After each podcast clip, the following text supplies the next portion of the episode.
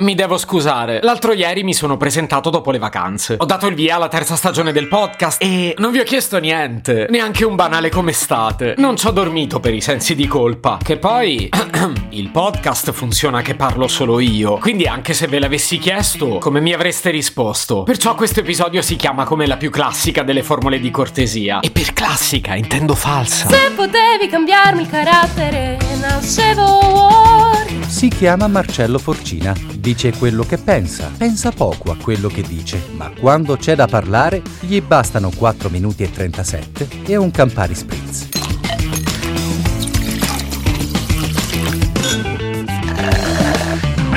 Mi piace avere clienti stranieri. Certo poi quando devi scrivergli una mail è corretto adottare una serie di formalità. Ora non voglio dire che quando scrivo a un cliente italiano gli parlo come se parlassi a mio fratello, che peraltro non ho, quindi semmai neanche gli scrivo. Però ecco, se scrivi in inglese, magari una buona dozzina di please ce li metti in più. E soprattutto se non gli scrivi da un po', tipo che stai rientrando dalle vacanze. Beh, la formuletta classica la usi. Dear sirs, I hope this mail finds you well. I hope this mail finds you well.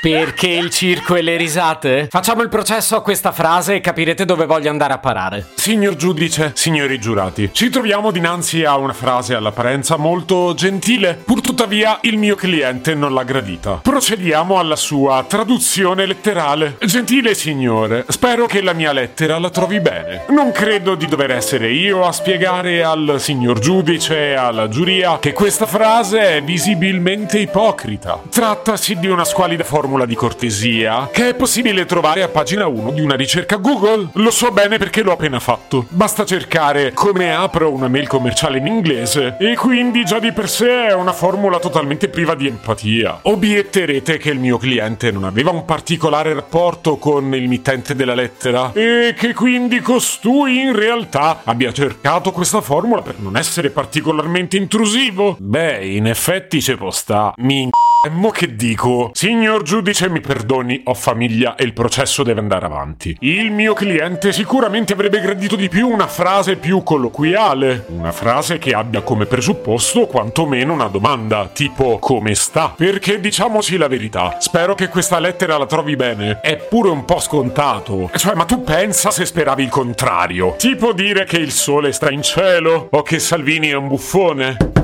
Avvocato, non mi costringa a riprenderla. Sono pure d'accordo con lei, ma non mettiamo in mezzo la politica, per favore. Mi scusi, signor giudice, ma c'è un altro elemento importante su cui vorrei attirare la vostra attenzione. Così formulata la frase sembra sottintendere che non sia gradita una risposta. Cioè, giudice, io mo te l'ho detto. Spero che tu stia bene, poi fine, eh. Non è che mi interessi davvero.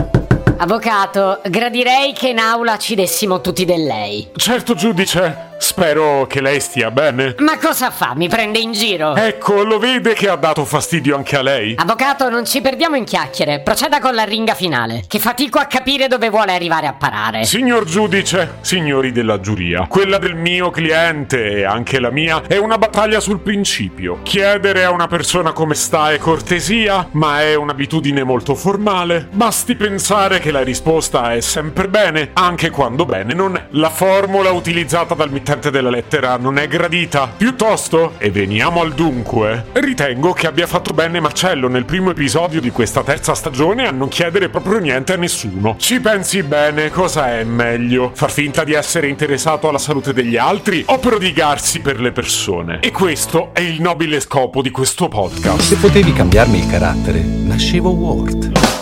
Un podcast inutile, effervescente e tossico, come una pasticca di mentos in una bacinella di Coca Zero.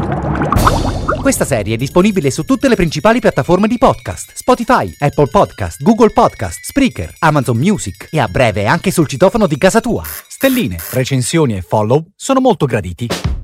Per due chiacchiere con Marcello e aggiornamenti sui prossimi inutili episodi, segui il canale Instagram Chiocciola Nascevo Word oppure cerca su Telegram l'account Chiocciola Marcellogram.